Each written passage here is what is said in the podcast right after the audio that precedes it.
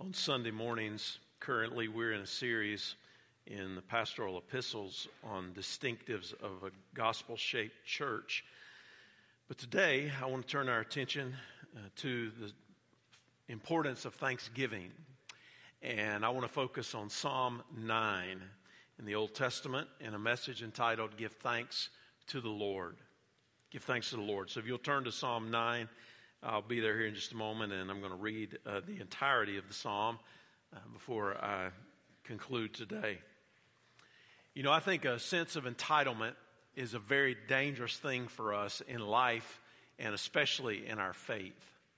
Entitlement has been defined as the belief that one is inherently deserving of privileges or of special treatment.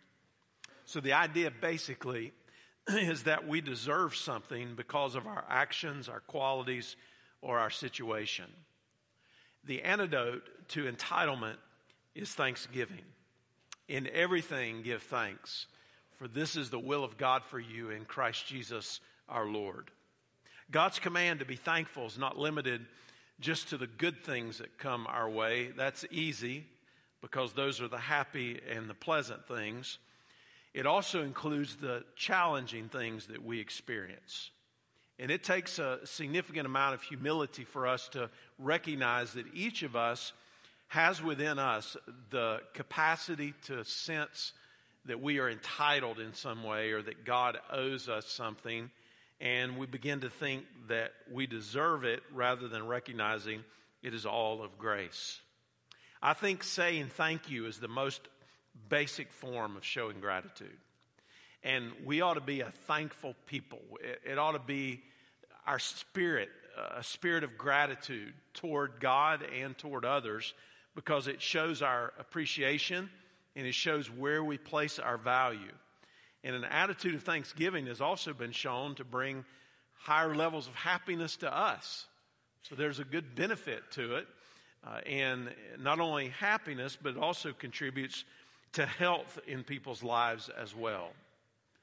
Now, Psalm 9 is specifically focused on the justice of God, but in it, there's a song of thanksgiving.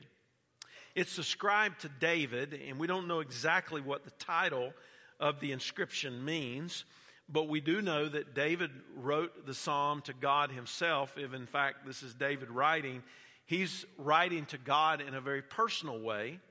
And most people believe that the title itself suggests an instrument that they might have played as they uh, sang this psalm back to God, or even the manner in which they sang it and communicated it back to God. In the psalm, there's praise to the Lord for manifesting his righteousness. It's in the context of judging wicked nations and also focusing on God as the true and eternal judge that we can trust in personally and that we can know personally. And the psalmist is praying that God would give him cause for praise, specifically by removing his affliction and taking it from him so that he could give God praise for what he had done.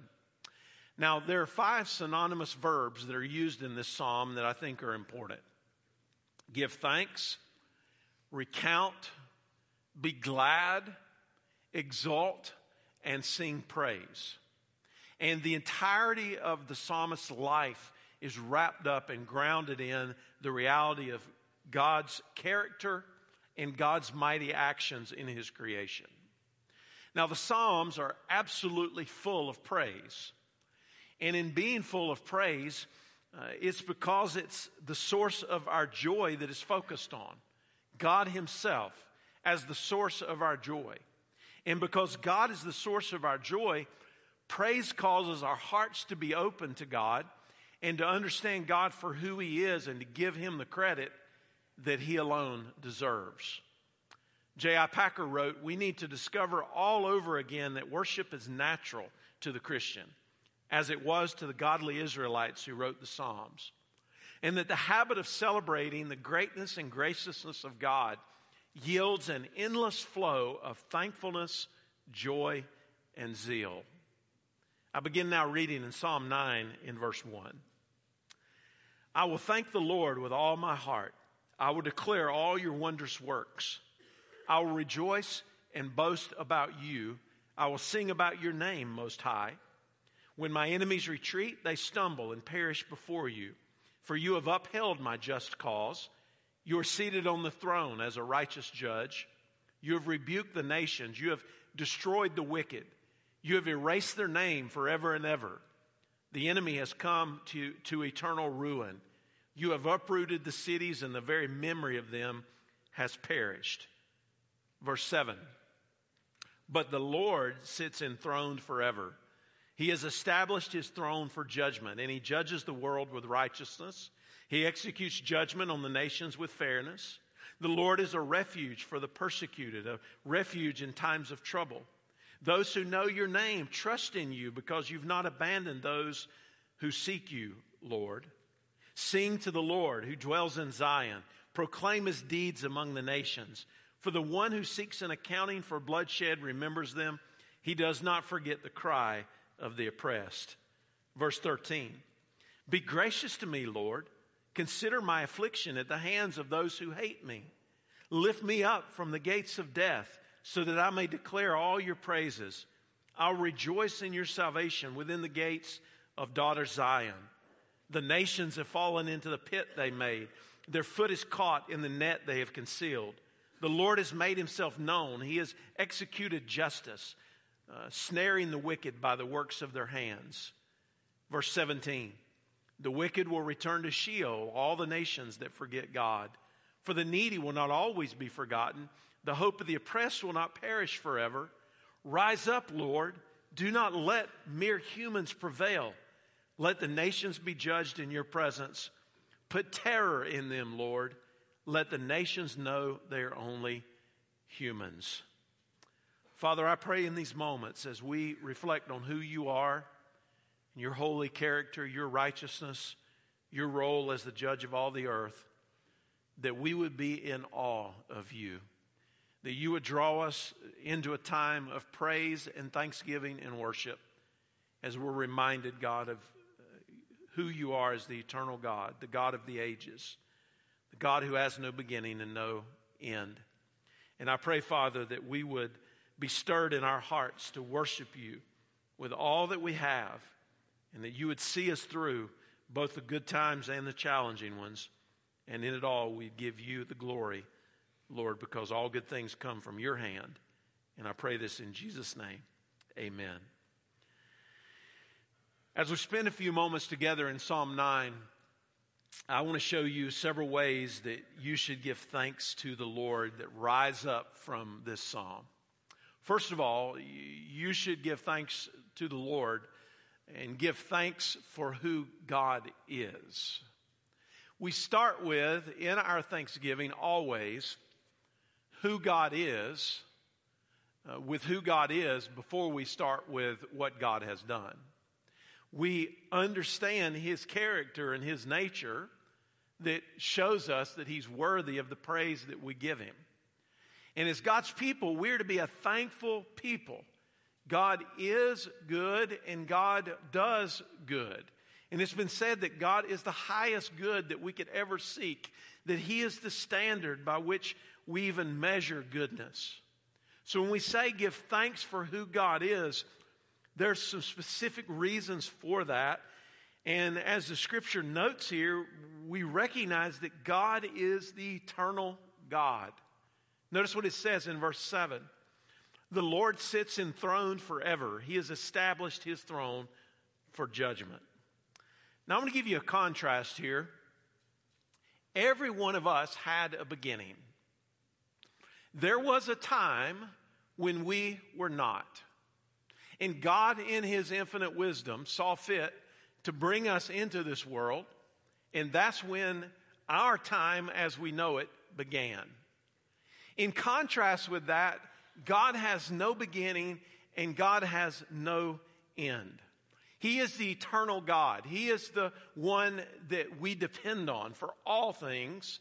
He's the one that sees the beginning from the end. The philosopher and theologian John Frame uh, wrote a piece on the eternality and the aseity of God. And he said this in part. He said, Aseity means God is sufficient to himself. Independent of everything outside of himself. God's eternality is his aseity with respect to time. He is the Lord of time who exists above and apart from it, and yet he is free to enter it to accomplish his purposes.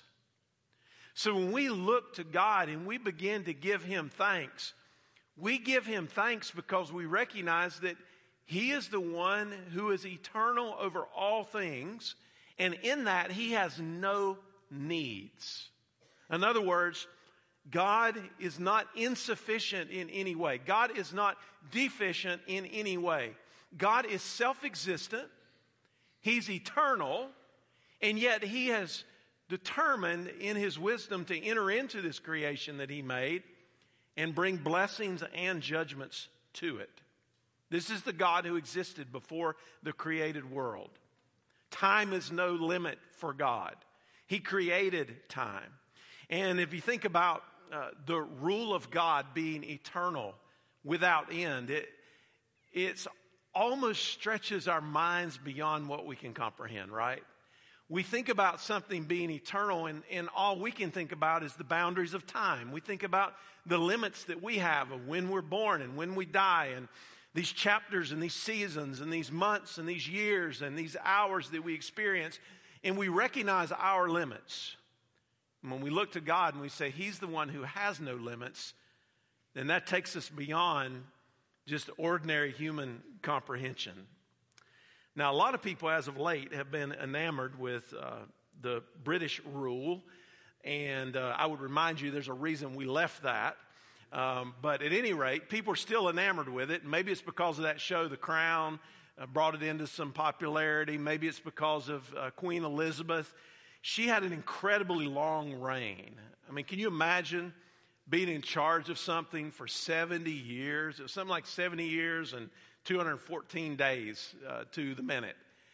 That's a long reign. And certainly she did some good things in that time. And you look at other long-standing rulers around the world, and it's amazing that they would have that type of influence for long periods of time. But, friends, in comparison to eternity, 70 years is just a moment. It's here and it's gone. It has no length at all. And kings and queens and other people in positions of authority, their rule lasts for a time and then it ends. But God, on the other hand, He reigns forever. Psalm 102 and verse 12 says, But you, O Lord, are enthroned forever. You are remembered throughout all generations. Now, let me give you a very practical application of this for our lives. This ought to be an encouragement to us because our lives are not ruled by random circumstances. Our lives are not guided by luck. Our lives are ruled and guided by God, who is the eternal King. And He is the one who can see the beginning of your life and the end of your life and all points in between. He knows how He has uniquely created you to live out your purpose in this world. He knows what He wants you to accomplish, and He is overlooking and guiding all of that in a very real way in your life. And He can be trusted. You can give thanks to God for who He is. But then he takes a turn here and speaks of God's role as the judge of the world in verse 8. He says he judges the world with righteousness and he executes judgment on the nations with fairness. Now, in part, I think David's looking forward to the ultimate rule of God over all the nations. This would be the expression of God's righteous judgment executed through his son. A thousand years after David's time, the Apostle Paul quoted this verse on Mars Hill, where he said that God will judge the world in righteousness in Acts chapter 17 and verse 31. And this is a strong reminder to us that God will judge both individuals and nations through his Son as the righteous judge.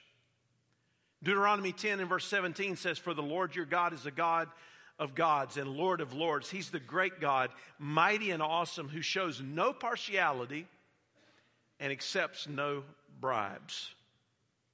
The judge of all the earth will do right.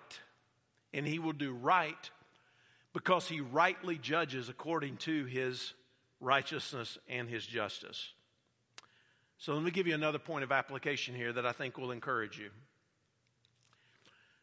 No matter how chaotic the world is around us, and it is very chaotic around us in the age that we live in, no matter how evil the world is in its fallen condition, and it is very evil in its fallen condition in the age that we live in, you can mark it down. God will judge all things according to his righteousness.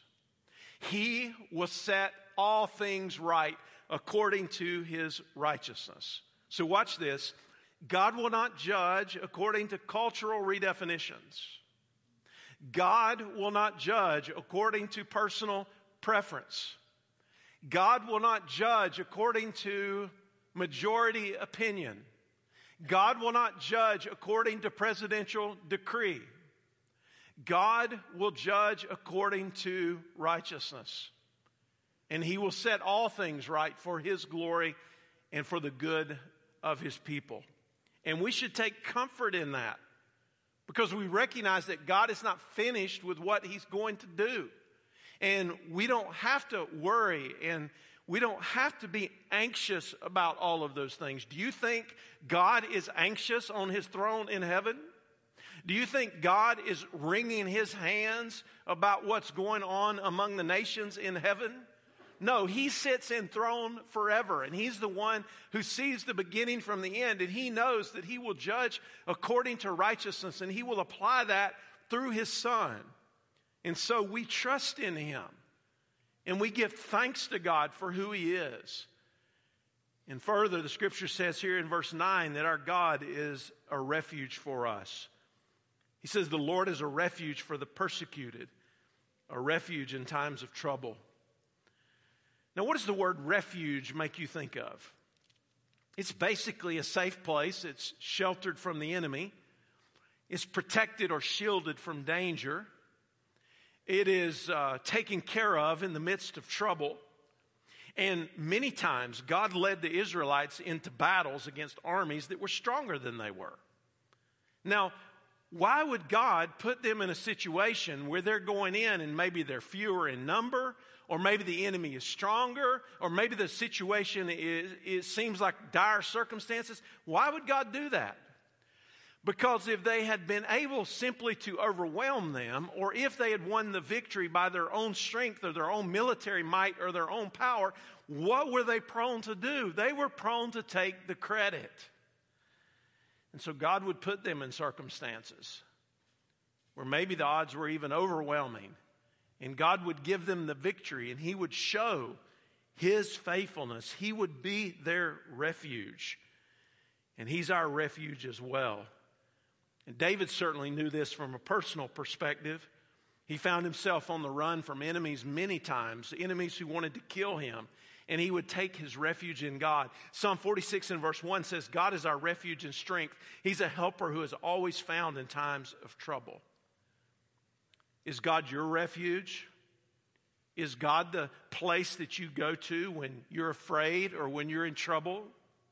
Is God the place that you go to when you need wisdom and answers for circumstances in your life? He tells us that He is if we will trust in Him.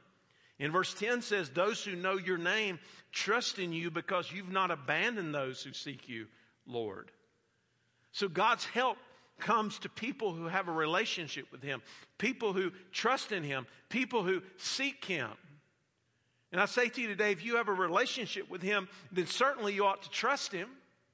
If you trust Him, then certainly you ought to seek Him. And if you don't have a relationship with Him, maybe you're trying to find answers for your life in other places. And I assure you, you will always come up empty and disappointed if you're looking for answers to your ultimate problems anywhere else besides in God. Because He is the God of the ages, and He can be trusted. Now, the second way you should give thanks is you should give thanks with your whole heart.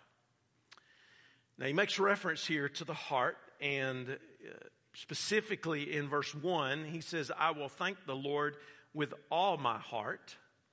And there is an abundance of information available on the physical aspects of the heart. But here we see an emphasis on the spiritual aspect of the heart. So, what is the heart? Well, essentially in the Bible, as, as it's described, it's the place where everything happens. And, and it's the place where everything happens because it's the seat of our mind and our emotions and our will and our conscience. Did you know there's a reference one way or the other in the Bible uh, over a thousand times to the heart? God cares about your heart.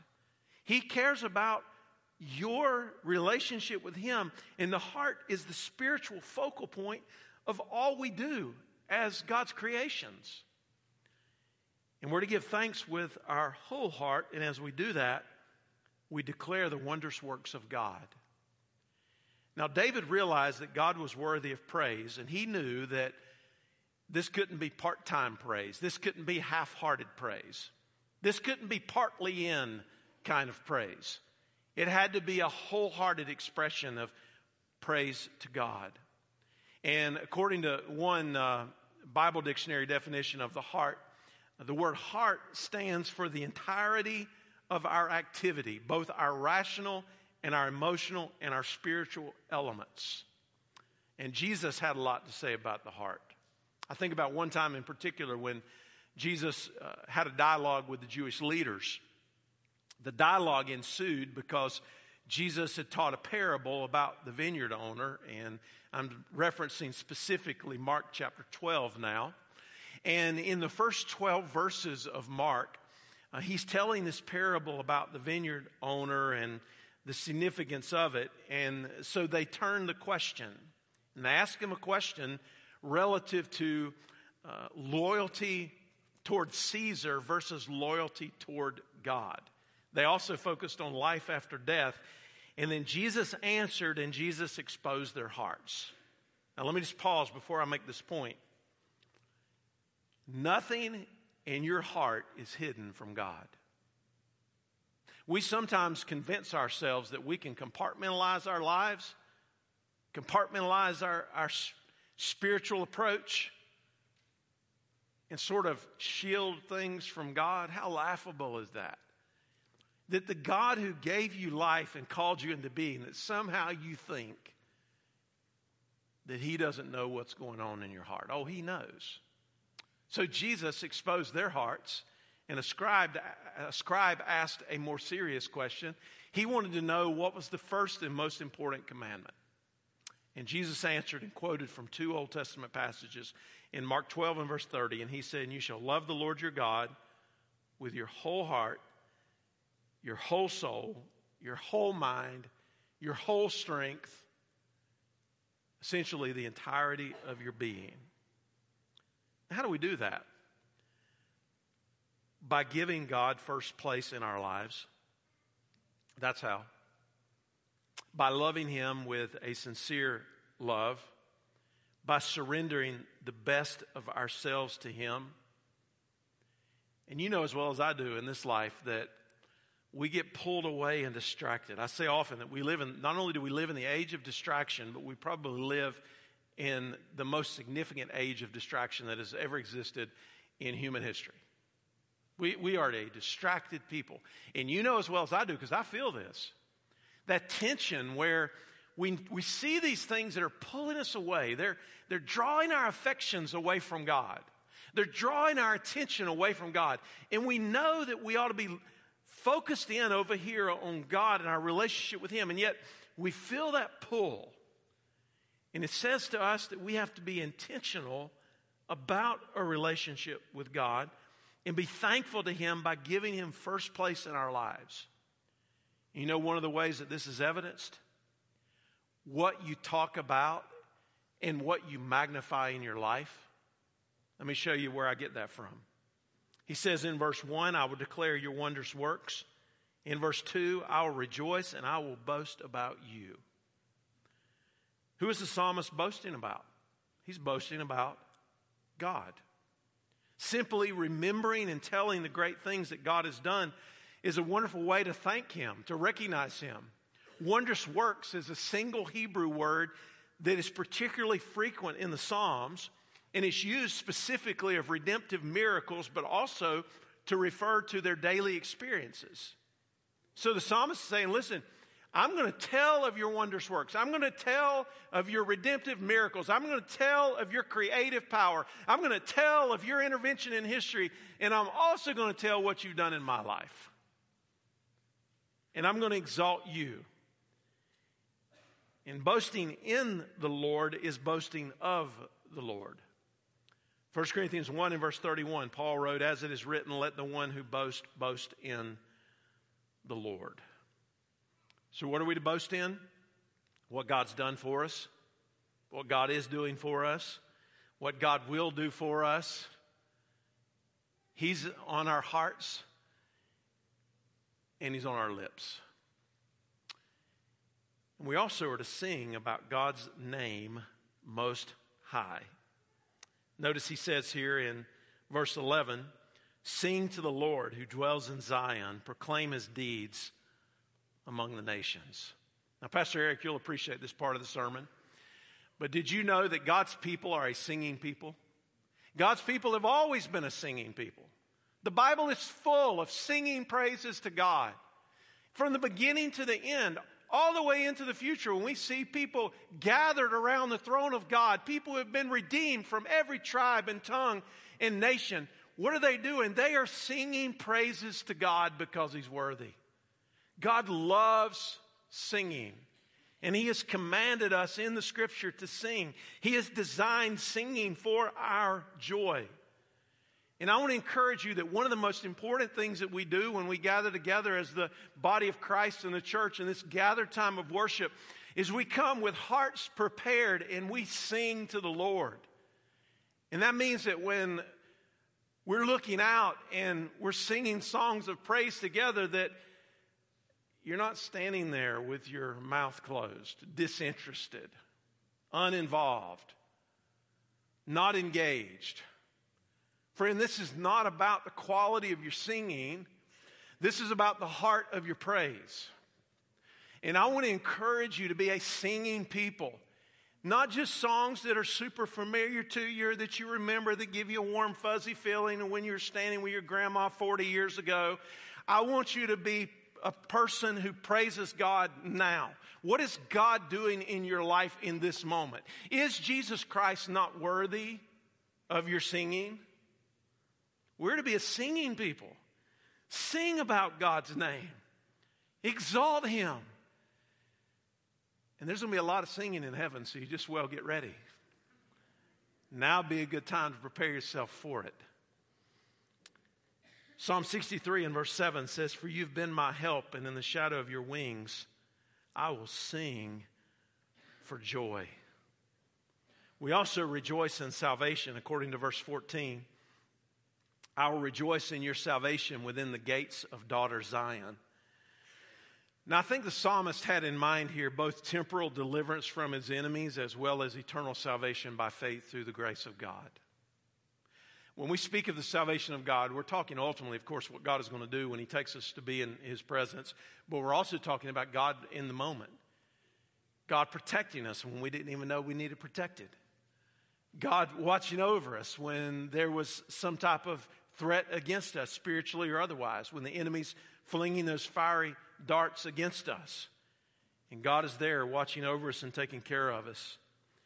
I like what, William Nicholson said in the 19th century. He said, Salvation grants pardon to the guilty, justification to the condemned, liberty to the spiritual captive, health to the spiritually sick, sight to the spiritually blind, and in short, all spiritual blessings in heavenly places in Christ Jesus. Rejoice in salvation when you realize you need it, when you understand with gratitude what Jesus has done for you when you receive it by faith, and when you make Him known to others. The third way you can give thanks is you should give thanks even when life is difficult. You ever notice People talk a lot about the blessings when it's a happy time. We're kind of in that age with social media, especially that blessed is kind of a catch all word or phrase of some description. But not as many people say, you know what, I was blessed when I went through that hardship. I was blessed in that dark hour. I was blessed in that time of need when I didn't know where I was going to find my provision. I think David's praising God probably for military victories and for righteous judgment and justice, but he's also previewing the total ruin of all people who will come against God and oppose him. And it is very clear in the scripture that the wicked and all the nations who refuse to acknowledge God will perish. But the needy will never perish. And we are the spiritually needy. And you can give thanks even when life is difficult because God never abandons those who seek Him. Verse 10 those who know your name trust in you because you've not abandoned those who seek you, Lord. When God delivers us, the result of it is that we grow in confidence in God. And God wants you to grow in confidence in Him. And were it not for those difficulties, were it not for those adverse situations, were it not for those challenges, were it not for those obstacles, were it not for those mountains that you had to overcome or those valleys that you had to walk through, you would not have known the faithfulness of God at the level that you do. So thank Him for those things because He's with you all the way. And He's promised He'll never leave you nor forsake you. This is a very serious thing when a child of God feels forsaken by God or abandoned by Him. And sometimes we feel it when we've sinned or when we face serious trouble or when we have a significant challenge in front of us or when we feel like our prayers have not been answered. And yet God says time and again in the scripture, I will never leave you nor forsake you. Deuteronomy 31 and verse 6 says, Be strong and courageous. Do not be afraid or terrified because of them, for the Lord your God goes with you, and he will never leave you nor forsake you. I want you to know today that you can trust God no matter what the situation is. And I know some of you came in here today with, with a burden. Might be a physical burden because you got some medical testing it wasn't good or something you've been dealing with on an ongoing basis. Might be a family crisis, broken relationships, troubled families. Might be a financial burden because of a situation you find yourself in vocationally or a life situation that's come your way. God is with you in the adversity, and He will see you through it. And adversity can actually be helpful for us. Let me share this with you by way of illustration. It's a story about a daughter that complained to her father about how hard things were for her. She says to her father, as, as soon as I solve one problem, another one comes up, and I'm just tired of struggling. Her father, who was vocationally a chef, took her to the kitchen where he filled three pots of water and he placed each one on high. Soon the pots came to a boil. And in one, he placed carrots. In the second, he placed eggs. And in the last one, he placed ground coffee beans. He let them sit and boil without saying a word. The daughter impatiently waits, wondering what uh, he's doing, and after a while, he turns the burners off. He fishes out the carrots and he places them in one bowl. He pulls out the eggs and places them in another bowl. And then he pours the coffee into a third bowl he looks at his daughter and he says, What do you see? She said, I see carrots and eggs and coffee. He brought her closer and he asked her to feel the carrots. She did, and they were soft. He asked her to take an egg and break it, and after pulling off the shell, she observed that it was a hard boiled egg. Finally, he asked her to sip the coffee, and she smiled as she tasted its rich flavor. And then he asked, What does this mean? And he explained that each one of them had faced the same adversity. Each one of them had encountered boiling water, but each one of them had reacted differently. The carrot went in strong and unrelenting, But after being subjected to the boiling water, it was softened and became weak. The egg was fragile. Its thin outer shell had protected the liquid interior, but after it was placed in the boiling water, its inside hardened. The ground coffee beans were unique. By being in the boiling water, they changed the water.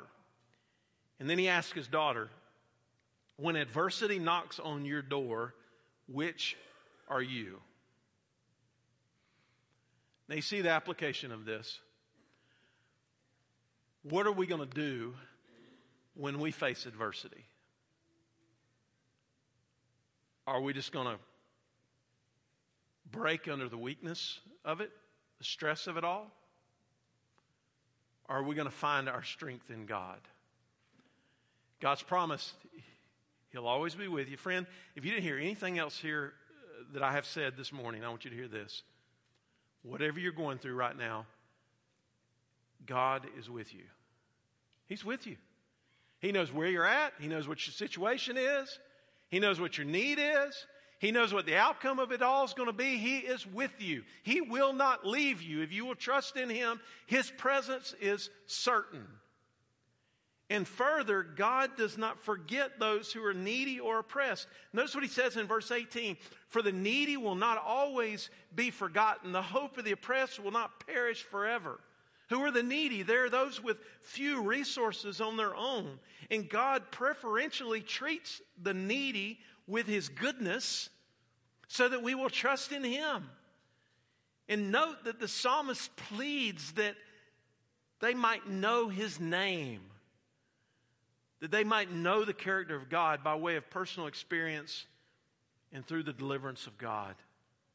One commentator put it this way he said, You're not going to be forgotten at the mercy seat, so you keep praying. You'll not be forgotten in the Word, so you keep reading. You'll not be forget, forgotten at the Lord's table, so you keep receiving. You will not be forgotten in your service to God. So you keep serving. Finally, David prays in verse 19 and 20 that God would prevail and that the nations would be judged. Did you know that the true measure of all people is whether they remember or forget God, as it were? God never forgets us. And though David speaks of his own times and his own experiences, I think this foreshadows the total victory of Jesus Christ when he returns. And this is the hope that we have now and for the future. And I close with this quote from Harry Ironside. He said, We would worry less if we praised more. Thanksgiving is the enemy of dis- discontent and dissatisfaction. Maybe you're feeling discontent and dissatisfied in your soul today. What you need is a big old measure of gratitude in your heart and it'll overcome what you're feeling and what you're experiencing. Let's bow our heads together as we come toward a close of the service. I don't know what your needs are, but God does. He knew before you came through the door this morning. My prayer is that you've come not just to go through the motions, but to encounter the living God. That's why we come together to worship as we do, to encounter the living God and to give him the praise and the worship that's due him. So I encourage you today to lean in closer to the Lord. Draw near to him, and he'll draw near to you. Would you bring your burdens and your needs and your prayers and your concerns and bring them to God, believing that he cares, he's near, and he'll answer? And would you give him thanks for what he's done for you already and what you know he's going to do in the future? He's deserving of our best, of our whole heart, no matter what the situation is. Today, if your faith is not in Jesus, if you've never turned from your sins and embraced Jesus by faith, believing in his death, burial, and resurrection, today would be a good day for your salvation. You can trust in Him right now. Maybe God brought you here today for this reason to save your soul. Will you trust Him? If you will, He'll hear your prayer and He'll change your life forever. Father, we thank you for the privilege we have to be here together, to worship you, to be gathered together in corporate worship, to lift up our voices in song. God, you love singing. In the scripture, it even says that you sing over us. We can only imagine what that singing voice must be like as you rejoice in who we are as your children. Father, I pray that our lives would be a song of praise in all that we do, and that you would make us not an entitled people, but a grateful people. And you'd get the glory, God, for uh, our lives as we submit them to you.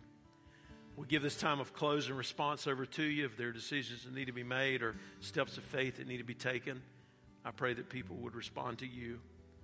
We ask it all in Jesus' name. Amen.